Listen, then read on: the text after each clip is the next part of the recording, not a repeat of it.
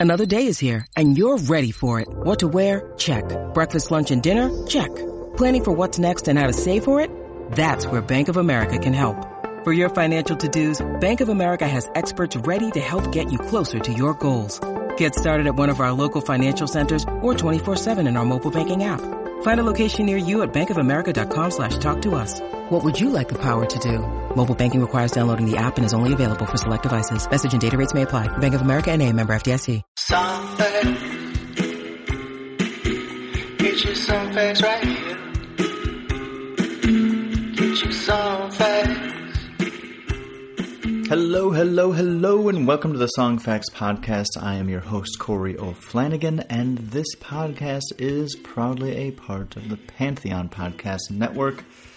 Go check it out for all your music podcast needs, and be sure to hit subscribe to this one and leave us a nice review.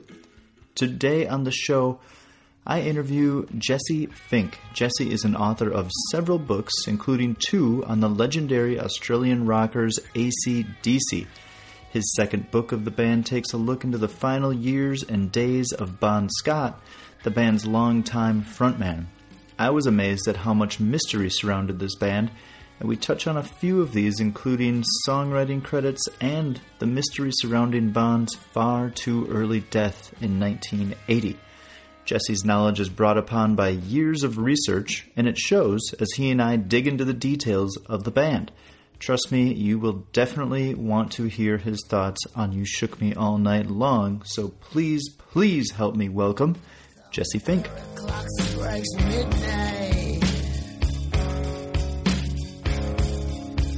And there's a full moon in the sky.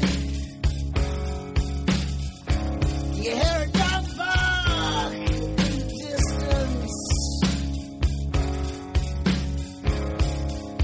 You hear someone's baby cry. Okay, so we're here with Jesse Fink, who um, is an author and um, has written a couple books on ACDC, but specifically, we're going to talk about Bon, The Last Highway, which, um, as I said, I'm not all the way through, but most of the way through and, and plan to finish this week regardless. And I just wanted to start out trying to figure out what were your reasons for wanting to write a book about Bon after you had already released and written one about ACDC and the Young Brothers. Um, well, two reasons. One, uh, the book was successful. Um, It got published in over a dozen countries. I think it was 16 at last count. So, you know, clearly there's a love of ACDC around the world. And I was very um, heartened by the reaction that the book got. Um, so my publisher, Penguin in Australia, was was very interested in me doing another book, and it just seemed like a sort of a natural progression to do something on Bon Scott, um, because as as I said to you while we were chatting earlier, um, you know, he's a bit of a folk hero in Australia. He's always been someone that I've been fascinated by. He's a bit of a kind of a um, sort of a maverick, unusual character who who died very young, and but most importantly, kind of produced an incredible body of work in a very short space of time. Yeah. And so when when the publisher was was interested in, in me doing it, I thought, yeah, that sounds like a worthy project. And then I initially was planning on um, making the book uh,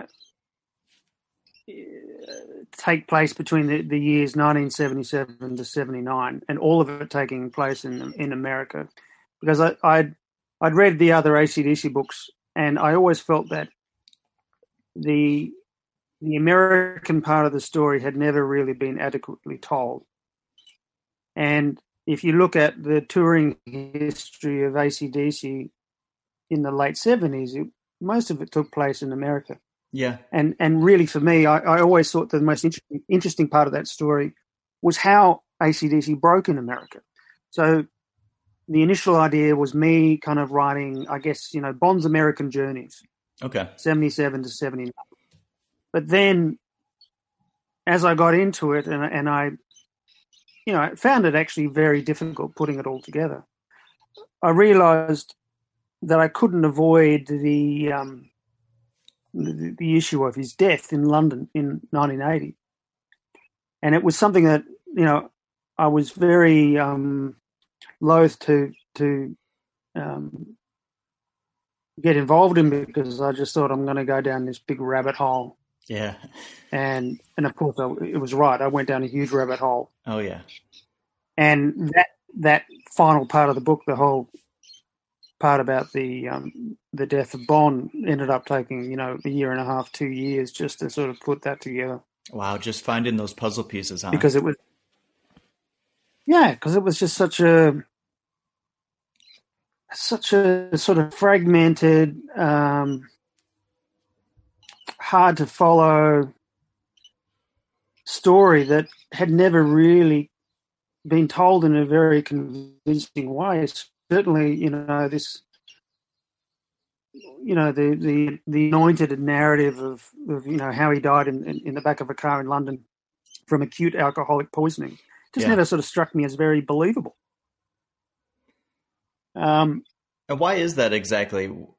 Well, because you know, if you talk to anyone who knew Bon, they said that you know he was just a, a guy who had a remarkable pro- um, capacity to imbibe lar- large amounts of alcohol, and so the idea of him sort of dying at the age of thirty-three um, from acute alcoholic poisoning just it just didn't strike me as, um, like I said before, believable. I thought there had to be something else involved. And, you know, I, I was aware that, you know, the people that he was hanging out with and, and the, the person that he was last seen with were, um, you know, involved in the drug scene. So I thought that there were drugs involved in it, but I didn't know, you know, to what extent or um, what the actual story was. Started started putting all the pieces all together. So I, I, there was a an author called Clinton Walker, an Australian writer, Yeah. who wrote the first biography of Bon Scott. And, you know, I read that many years ago and, and I thought it was a, a good piece of work until I started looking into the death myself and I realized that I um, had a very different take on how Bon died. And I Okay. thought that sort of Walker neglected to include certain things in his updated book that he released in 2015 that, that were really important. So, for instance, um, Bart, you know, 15 odd years ago, with two of the guys from UFO who gave a totally different kind of story about, you know, when they found out Bon was dead, which was on the morning of the 19th Uh huh. as opposed to the conventional story, which was Alistair Kinnear coming out to the car on the evening of the 19th and finding Bon dead. So there were two sort of opposing stories. So when Walker updated his book in 2015 and he kind of dismissed the accounts of Pete Way and Paul Chapman and didn't even look into it, I just thought, you know, you're you're not doing your job you know, if you're if you're Bon's biographer, you need to look into it, and there's something there, and and so I guess I just took it upon myself to find out how the two the the, the two versions of Bon's death sort of matched Yeah. or could match, Mm-hmm. Um, and so it sort of became a um, a detective exercise, really, a, an investigation, and you know, I absorbed every possible piece of information um, that I could find on Bon's death, which there's not a lot of it. I mean, there's so much that I, as I'm reading through it, obviously your your research for it was extensive and took you, like you said, like all over America for the most part. And I'm wondering, um, being that you and seemingly all authors have such limited direct access to the band, how do you go about researching something like this? Like, how are you tracking down these people that were a part of their life? It's such an interesting way to go about it, just not being able to go directly to the people that were there. Kind of. Sure, absolutely. It was extremely frustrating when I wrote The Youngs because, you know, the, Youngs started out as a book that, I mean, I was paying tribute to those guys. Um, I thought that getting access to them would be a lot easier. Um, and in fact, it proved incredibly difficult for me to get any access at all, apart from access to you know people who had formerly played in the band. So when um, when Bon sort of came up as a project, I kind of realised even before I'd started that I most likely am not going to have access to anyone, but that's okay, you know, because I learned uh, from writing the Youngs how you could write a story about a group of people without having access to them, Hmm. and you know, it's it's it's simple kind of uh, research. It's like you you know you write lists of people who are important in the story. You contact them. You you uh, see if they'll talk to you, and you know, seventy percent of the time they will. 30 percent of the time they won't. Um, but often in that seventy percent, you get some valuable nuggets. Yeah. And uh, but with with Bon, you know, I, thought, you know, I don't want to write just a rehashed ACDC book. And so many times when people write the ACD, ACDC story, they just rehash the same old shit over and over and Yeah. over and over again. I wanted to write, I wanted to write a completely original story, and so I literally um, had a map of America and started, you know, pinning the cities where ACDC visited between 77 and 79 Yeah. um, you know, to sort of map out map out the you know the the the, the road that they took. Um, and I started going through old copies of Billboard magazine, um, which are available online, Yep. and finding out what the name of the local FM station was that was likely playing um, ACDC at that time. And then I would find out who the DJs were by going through old broadcasting magazines and then I would find them on Facebook and and contact them and say, hey, you know, look, I know that you you know worked as a DJ in in um, you know in Manhattan in 1977 or whatever, and did you ever come across ACDC? Uh, not many of them had, but there were a few who who had, Yeah. and one of them was a guy called Neil Mursky, who was a DJ down in Orlando in 1979. And he said, Oh, you know, yeah. Um, it just so happens I've got a interview with Bon that I've never played before, and you know, you can have it. Wow. So it was like three minutes, three minutes or something of Bon Scott talking to Neil Mursky in Florida in '79, which is like amazing. Guys, we are uh, backstage with Bon Scott, the lead singer of ACDC. Welcome to Florida. Thank you, Neil. Uh, it's a pleasure to be here, and I love the place. Have you ever been to Florida before playing? Gee, we, we used to spend five weeks down here uh, a couple of months back to write the new album, which is uh, like the Highway to Hell album. Is that the name of it, Highway to Hell? Uh, tentatively, yeah, yeah. We were down here in, like on, on Miami Beach for five weeks. to come across something like that, you know, for for, for me, it was like extraordinary, and it Yeah. had only happened. It had only happened because I just methodically kind of just went through this list and contacted these people, and and that's what uh, you know. I, I would say to any person who's thinking of writing a biography, you can never do too much research Yeah. because you never know what you're going to find when you do it. So I met Neil. Neil was very kind to give me that interview. I uploaded it on YouTube, and um, and then he introduced me to a friend of his who had hung out with Bon Scott in 1979 in Miami. This guy is called Ma- Michael Fazzolari, who was in in a band called Critical Mass, which is like a early version of Green Day. They're even better than Green Day, and they had some minor success in in 1980. Anyway, and they were hanging out with ACDC and Bon Scott in Miami while they were rehearsing Highway to Hell. Yeah.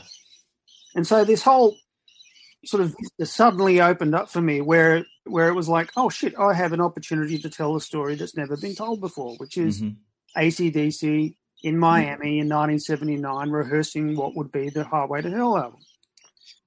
And through my a girlfriend that um, that Bon had, and we got in touch uh, with each other, and she invited me to come and stay with her, and I did, and it was suddenly like, wow, I've got a story now. Amazing. You know that, that that's just a good example of like you know when you think that you've got nowhere else to go, if you just go and do the research, suddenly you know things just suddenly materialize, and you've you've you've actually got a book. Yeah, I mean that's what it kind of seems like in terms of just continuing to turn over rocks, and you'd think that eventually you're going to get something, and then it just kind of is a domino effect from there. I want to touch on something quickly because I found this really interesting. Because at the beginning of the book, it kind of starts by saying that Malcolm Young is the best living rhythm guitar player and I was wondering what attributes to that because I don't think I've ever heard that claim before, so that really stuck out to me. Oh, I mean, I, I would always kind of really liked Malcolm from an early age. Uh, one because he just didn't look like a rock star at all. No, you know, you know, long haired homunculus, you know, with a guitar that was you know too big for him. But you know, he he just sort of produced these sounds, this sort of very simple, you know, riffs that, you know, uh, they just they just sort of are etched in your in your brain. You you you don't forget them. You know, and that, and that's the thing with ACDC. They're never trying to do, sort of do anything too flashy or they're, they're not show offs. Yeah, it's it's just simple rock. And I, I guess when I wrote the Youngs, you know, it opens you know, with me going to the, you know, this this art museum in in New York and seeing um, Munch's The Scream painting, and and me not being sort of touched by it, and then leaving the gallery and putting on a pair of headphones and listening to Back in Black and thinking it was the most awesome thing that I'd ever heard in my life. Yeah. And there's this sort of tendency, I think, to look down on things that are seen as simple. Okay. You know, they're, they're not artistic enough. Yeah. Or they're not ambitious enough. But you know what? You know, when you distill something down to its very basic ingredients, and you and, and you you manage to make it, you know, powerful and memorable and and, and brilliant like ACDC does, it's an art.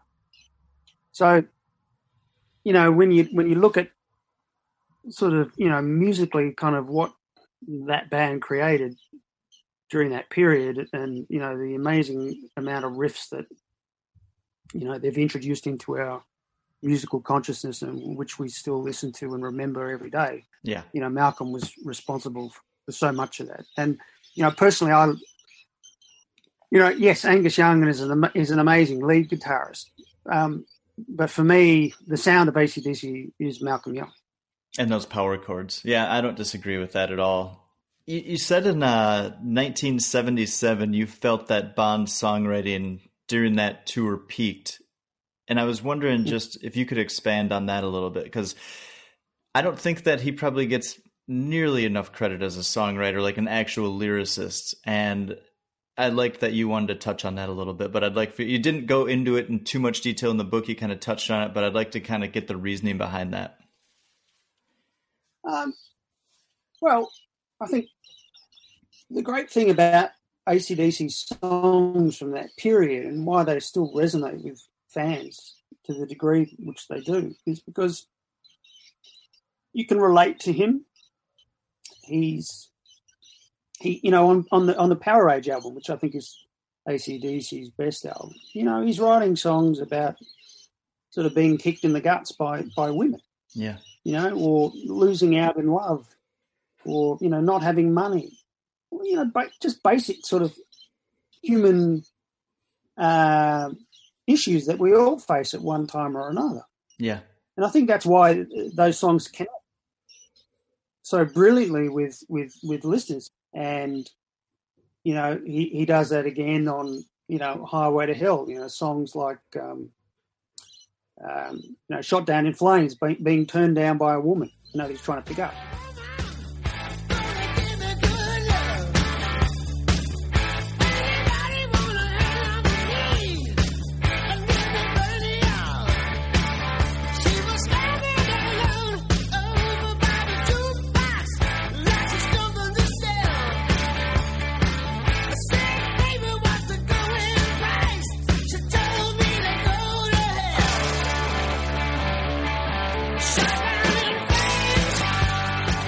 So they're just sort of simple themes, and and I think that's why they work. And and not only is he a very compelling kind of performer and a great singer, he's a, he's just a great lyricist. He's funny. Yeah. Uh, he's witty. He's got a great turn of phrase, um, and and that's what I think so much later period ACDC lacks. And I think that after Bon died, sort of the, the, lyrics generally sort of just became really kind of juvenile and you know sort of puerile. Yeah, and I don't relate or connect to it. Yeah, I know what you mean. You had said that a uh, love song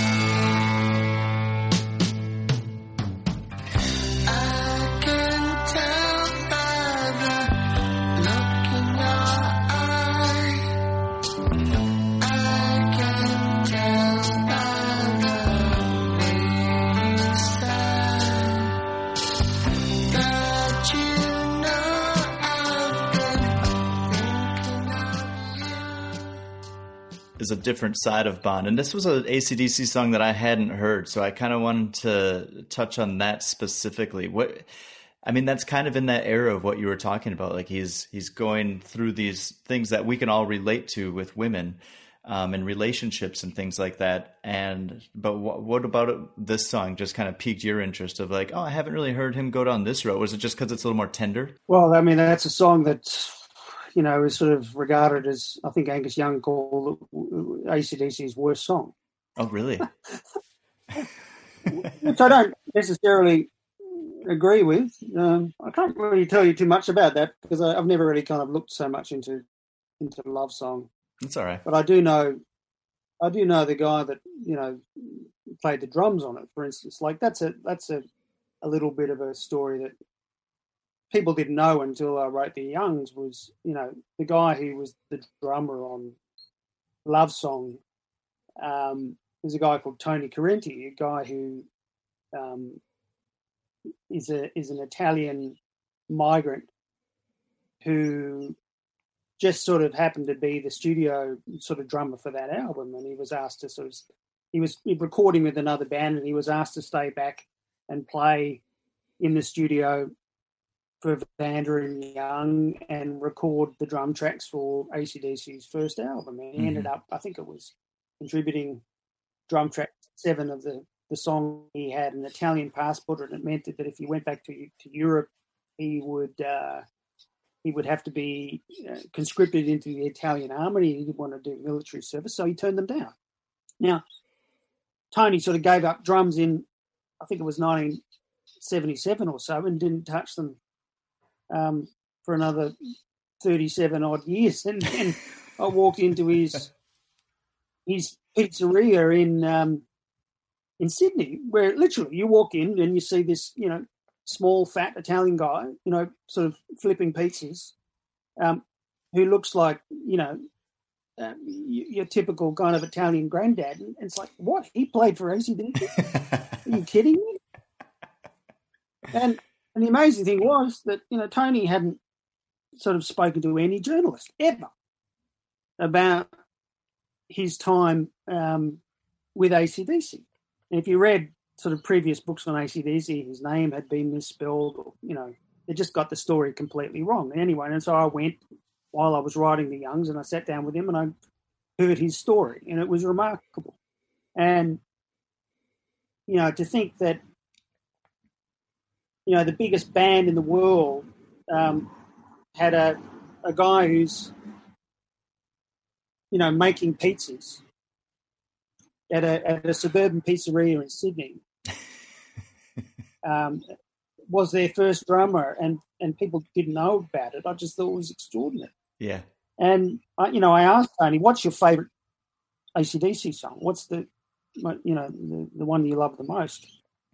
And, and he he actually played on High Voltage, the single, you know, so a classic ACDC song. He actually yeah. said the love song was his favorite track. Stay tuned for more Songfacts podcast right after this. Ever wonder how my voice is bouncing off your eardrums so clean and crispy? No? Well, let me tell you anyway.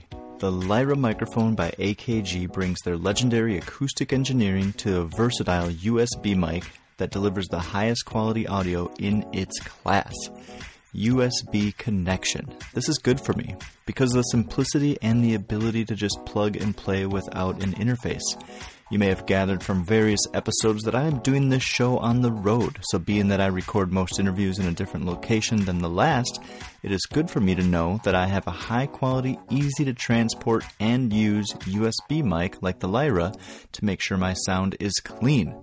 Whether you're like me and recording a podcast, a musician recording vocals or an instrument, or if you need to do a voiceover for a YouTube channel, Lyra's innovative AKG adaptive capsule array adapts to your performance to record pristine audio.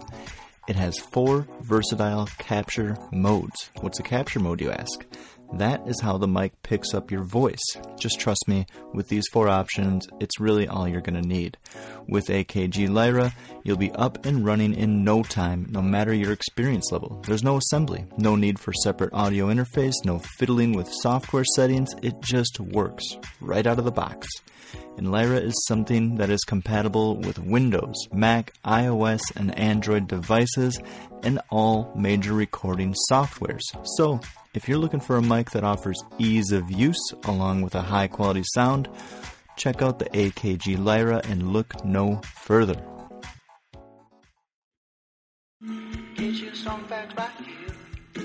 I want to get into the thick of it now because obviously the main controversy of this band has to do with Back in Black. And I'm wondering, can you just explain because you're you're my you're my expert on this what is the debate in terms of songwriting credits? And then I've got a couple of follow up questions on that. But let's just kind of start with just kind of the general debate of this scenario. Uh, well, I guess you know the the anointed ACDC story around Back in Black is that it's a tribute album to Bon, bon Scott. Yep. Um, you know the all black cover, song Back in Black.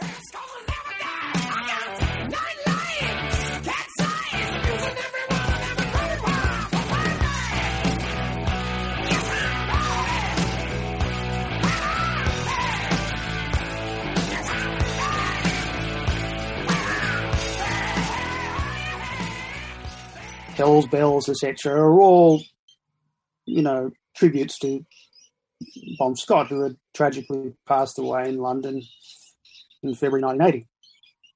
Um, now, it has been said and rumoured for many years that contributed lyrics to that album which were uncredited. So if you look at the credits to the Back in Black album, it says Young Young Johnson.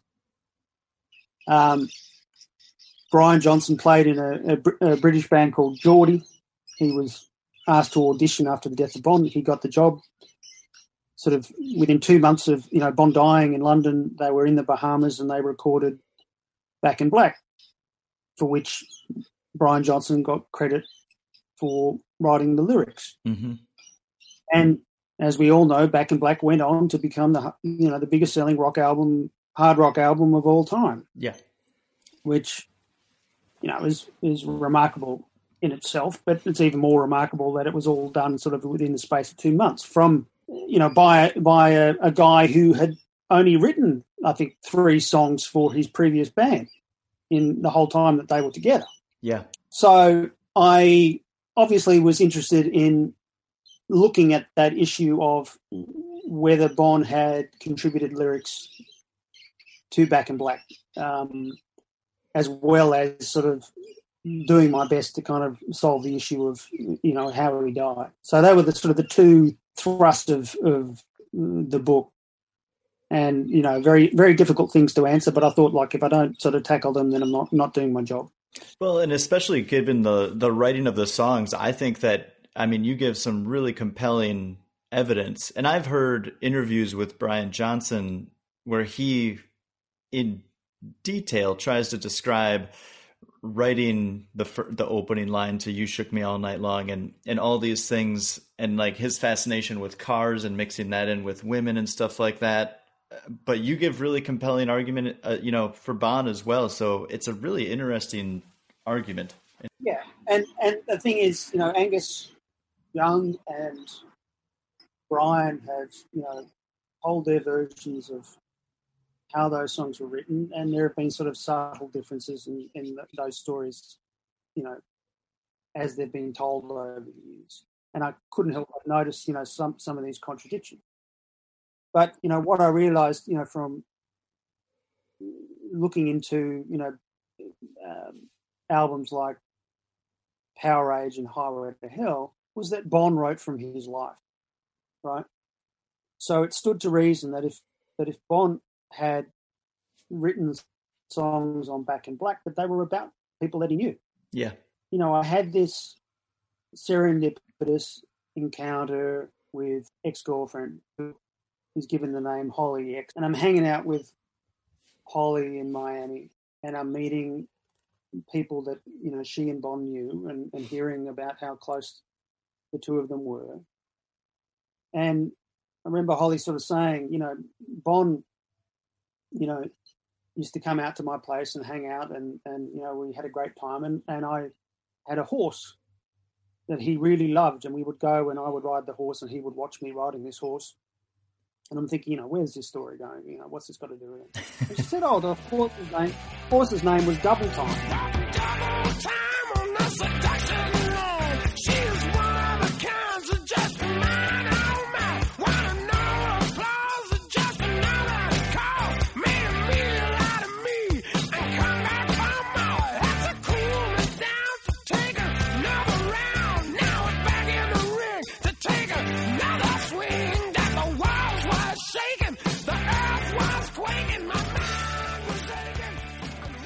okay? And like, ping. Yeah. You know, suddenly it's like, holy shit, did, did she just say what I thought she said? and and suddenly I'm looking at the lyric in, you know, you, you, shook me all night long, you know, working double time on the seduction line. I'm thinking, no. Yeah, yeah. Is that possible?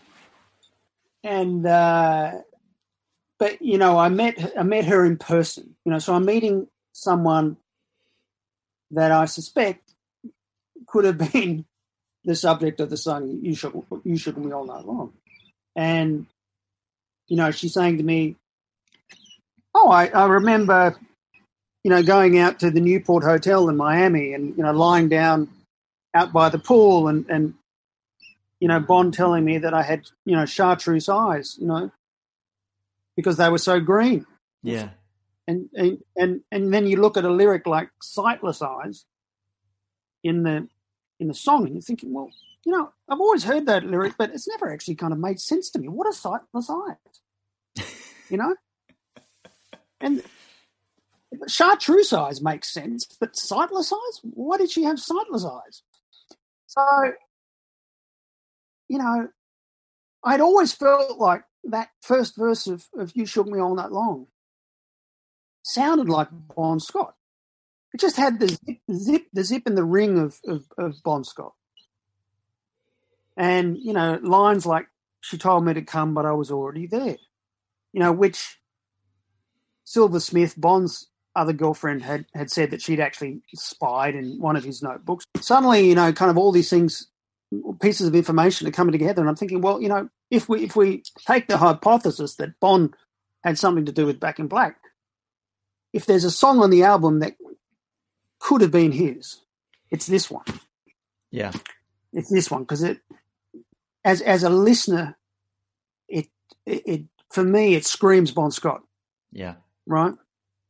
And so there, you know, there are a whole whole bunch of things which I go into in the book about that particular song. Yep. And I've never been convinced that it a song that, that Bon had nothing to do with. But then, you know, you can look at a song like Back in Black, and, you know, if you think of it as a song about money, it kind of makes sense. You know, we've sort of been told that it, it, it's a song about you know memorializing a dead man, but if you actually sort of listen to it and think, you know, maybe he's talking about being back in the black, which which Bon was by the end of 1979, because I actually went to the trouble of um, applying for and getting his certificate of probate, which listed his assets at the time of his death. Right, Bon had thirty-one thousand dollars to his name. Right, so he, finally had some money in his account after however many years of hard slog and toil on the road. Right, it's a song about having money again. You know, it, it, it might not be true. I mean, I'm not saying in this book that any of this um, can be proved. Yeah, yeah. But I present enough information for a reader or or a listener to just look at what I'm saying, listen to the song, and then come up with your own ideas about whether it's it's um, feasible or not. And certainly, after, me after spending time with his with his ex girlfriend in Miami and just seeing, you know, what a sensational sort of woman she was or is, and, and you know what she would have been in 1979. Everyone wanted a piece of Holly X. You can imagine Bon, you know, writing songs about her. Um, so I think there are songs on, you know, Highway to Hell which are about her, um, and uh, you know Michael Fazzolari, who was hanging out with ACDC and Bon Scott in Miami in 1979 says he has no doubt that songs on Highway to Hell are about Holly. So I think, particularly "You Shook Me All Night Long" um, could well be a Bon Scott song, and in fact, I'm convinced it's a Bon Scott song. Um, so, you know, but I'm not saying definitively that it is. That's just my my view after having sort of done this research into into you know Bon's final movements in in the United States. Yeah, and I've seen something where you've um, pointed out a discrepancy in the Youngs version of things, where I think sometime in like the mid to late '80s they said one thing about it being a tribute to him or giving him credit in some way, shape, or form, and then further down the road, kind of taking that away again. Yeah, there was a a story in um, uh, Australian Rolling Stone in 1998 with a journalist called Alyssa Blake, um, where she where she asked Angus Young. She said, "Have you ever thought about quitting?" And Angus said, "Quote." The only time was when Bon died. We were in doubt about what to do, but we had songs that he had written and wanted to finish the songs. Hmm thought it would be our tribute to Bon, and that album became Back in Black. Then you've got another, a second interview, which happened seven years earlier with Kerrang magazine, where Angus was talking with Paul Elliott. Paul Elliott asks him, you know, who wrote the lyrics on Given the Dog a Bone and the others on Back in Black, Bon or Brian or both? And Angus says, Bon wrote a little of the stuff. So he had something to do with it. Um, and previously, you know, the story was that it was um, have a drink on me and let me put my love into you. So that had changed. So, you know, little details like that. To, to the average person who's reading the story, they're not going to think anything of it. But exactly. obviously, I know the backstory. I've, I've read the interviews in the past, and it's it's just striking me that there is a huge contradiction there. Either Bon had something to do with the lyrics, or he didn't. It can't. They can't. It can't be both there's a mystery there, and what I'm heartened by is that having you know started uh, Bon Scott Forum on Facebook, and we've got a, like a healthy little community of Bon fans there, that people are really talking about it now. It's yeah. not seen as like this sort of wild conspiracy theory, um, this sort of complete unhinged sort of conspiracy theory, which you know people, some people like to paint it as, which you know certainly some members of the you know the hardcore ACDC community will not um, will not listen to any suggestion that you know Bon had something to do with Back in Black. But I can tell you there are a lot of people out there now who are starting to to think this way. Um, okay, let's circle back into just kind of the the like I said, I haven't hundred percent finished it, but what I assume is the end of the book, and mm. the um, and just the mystery surrounding his death. Because, like you said earlier, there's another author that originally published one had a different take, re-updated it in 2015, and hasn't, in your opinion, come a, to the same conclusion as you have. I don't think he covered all the bases that he had to, and you know, I respect him for his his his earlier work, but I completely disagree with his conclusions. Yeah. And you know, I guess the most significant thing was that uh, you know the, the, the conventional story is that that Bon was only with another one other person, which was Alastair Kinnear.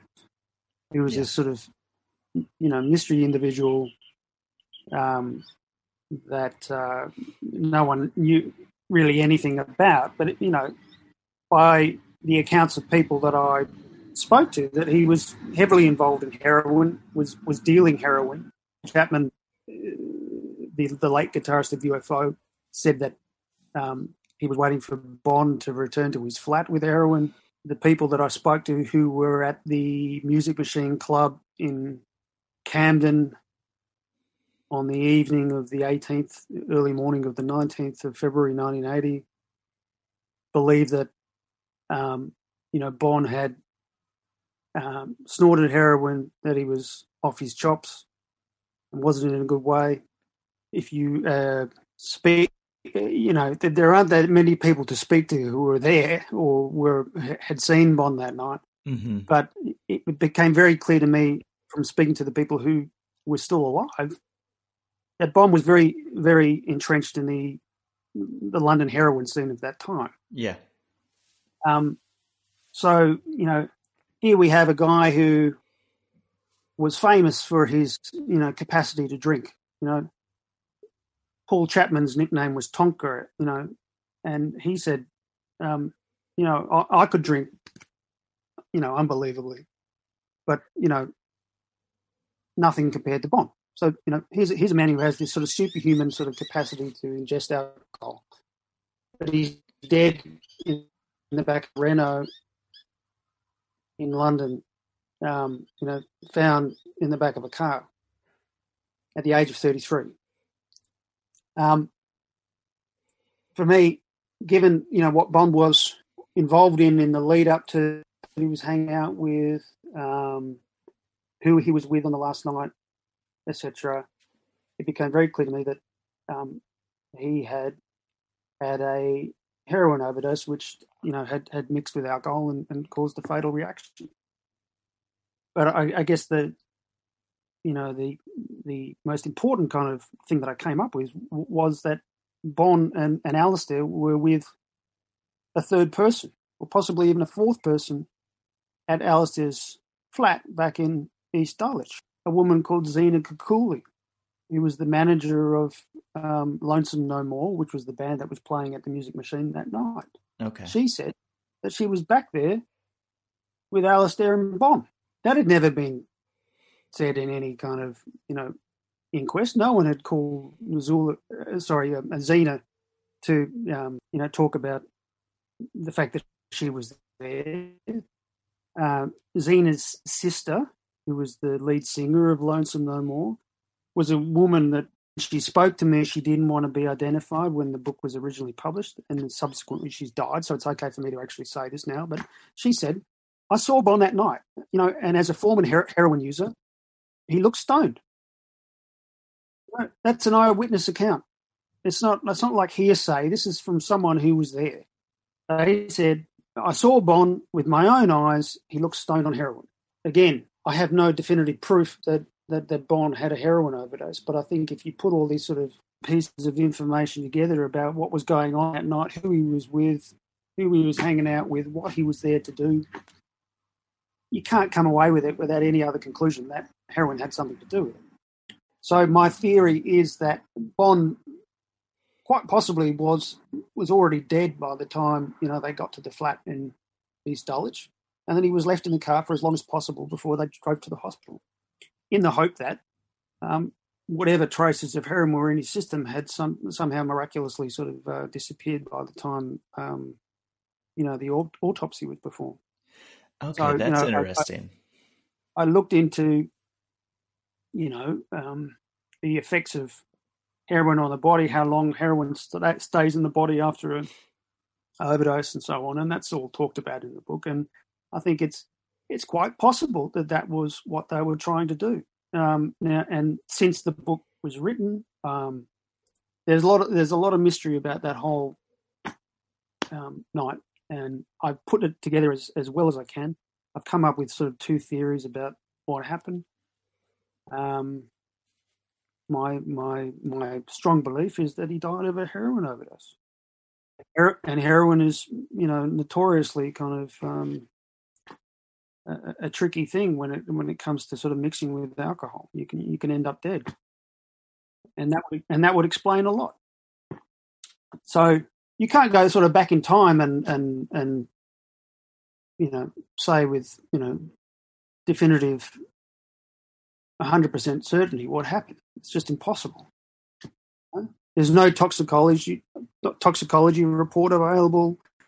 All the records that I tried to find that were at the hospital have have disappeared. Hmm. So the reception has been interesting because you know there is a, a, an element of the ACDC fan base who just will not accept that Bon had anything to do with heroin, even though it's on the record. And you know, Mark Evans from ACDC told me when I wrote my first book that Bon almost got sacked for a heroin, heroin overdose back in 1975. Yeah. You know, Michael Browning, the the former manager of ACDC, talked of a second heroin OD in 1976. So I don't think it's beyond the realms of possibility that he had a third overdose in 1980. I mean, it just seems to me that the it's an unnecessary mystery because what does it really change about the history of the band and, and Bon? I don't think that it I don't think that it would. Well, if if the truth all of a sudden appeared, I don't think that it changes any sort of legacy for the band or the individual or the individ- other individuals involved. No, and and that's why you know it, it, sort of it bemuses me when people say, "Oh, I'm disrespecting Bon Scott." No, give me a fucking break. You know, like no, I'm doing this because I do respect him. I yeah, admire exactly. the guy. I want to find out how he died, his legacy, any favors at all. He was a human being. You know, he wasn't just sort of this caricature rock god that everyone thinks he is. He was a he was a person with flaws who had you know human concerns and had relationship problems and and all sorts of problems like anyone else on this planet. And that's so. You know, when I write this book, it's like I'm, I feel like I'm I'm humanizing someone who should have been humanized a long time ago. Instead, what you see, you know, with with um, you know, festivals like Bonfest in Scotland is like the celebration of this sort of Peter Pan figure, you know, which is which is just complete crap, complete crap. You know, Bon was a was a um, an imperfect guy. He had a lot of problems. He's a human being. You know, like like Silver Smith, some uh, his ex girlfriend, who I got quite close to before she died she was really happy that I was finally, you know, writing a book that was showing, you know, Bon with all his with all his warts. You know, rather than this sort of this cartoon character that that you know you you see celebrated in things like Bonfest, and that's why you know I just won't ever be a part of that. They would never want me to be a part of it either, mind because I'm, you know, public enemy number one to to that group. But that's fine. I feel like I've I've done my bit. Yeah. Well, I mean, I I think that I'm really enjoying the book. I encourage anyone that hears this to go and read it and, and get some of these different accounts and like your research you can't deny how deep you went and I, I really appreciate that you've done that and i also appreciate you giving me an hour of your time and kind of going over some of this stuff because it's fascinating to me I love it, and uh, and I hope that there's more to come. So, Jesse, I really appreciate it. Thank you. No problem, Corey. Good talking to you, man. Big, big thank you to Jesse for coming on and sharing his knowledge and time with us. Fun fact ACDC was actually one of the first concerts I ever saw. Won tickets calling into a radio station. So awesome. Really enjoyed that. Hope you did too. And as always, for the stories behind the songs, go to songfacts.com. Thanks. Get your song facts back here.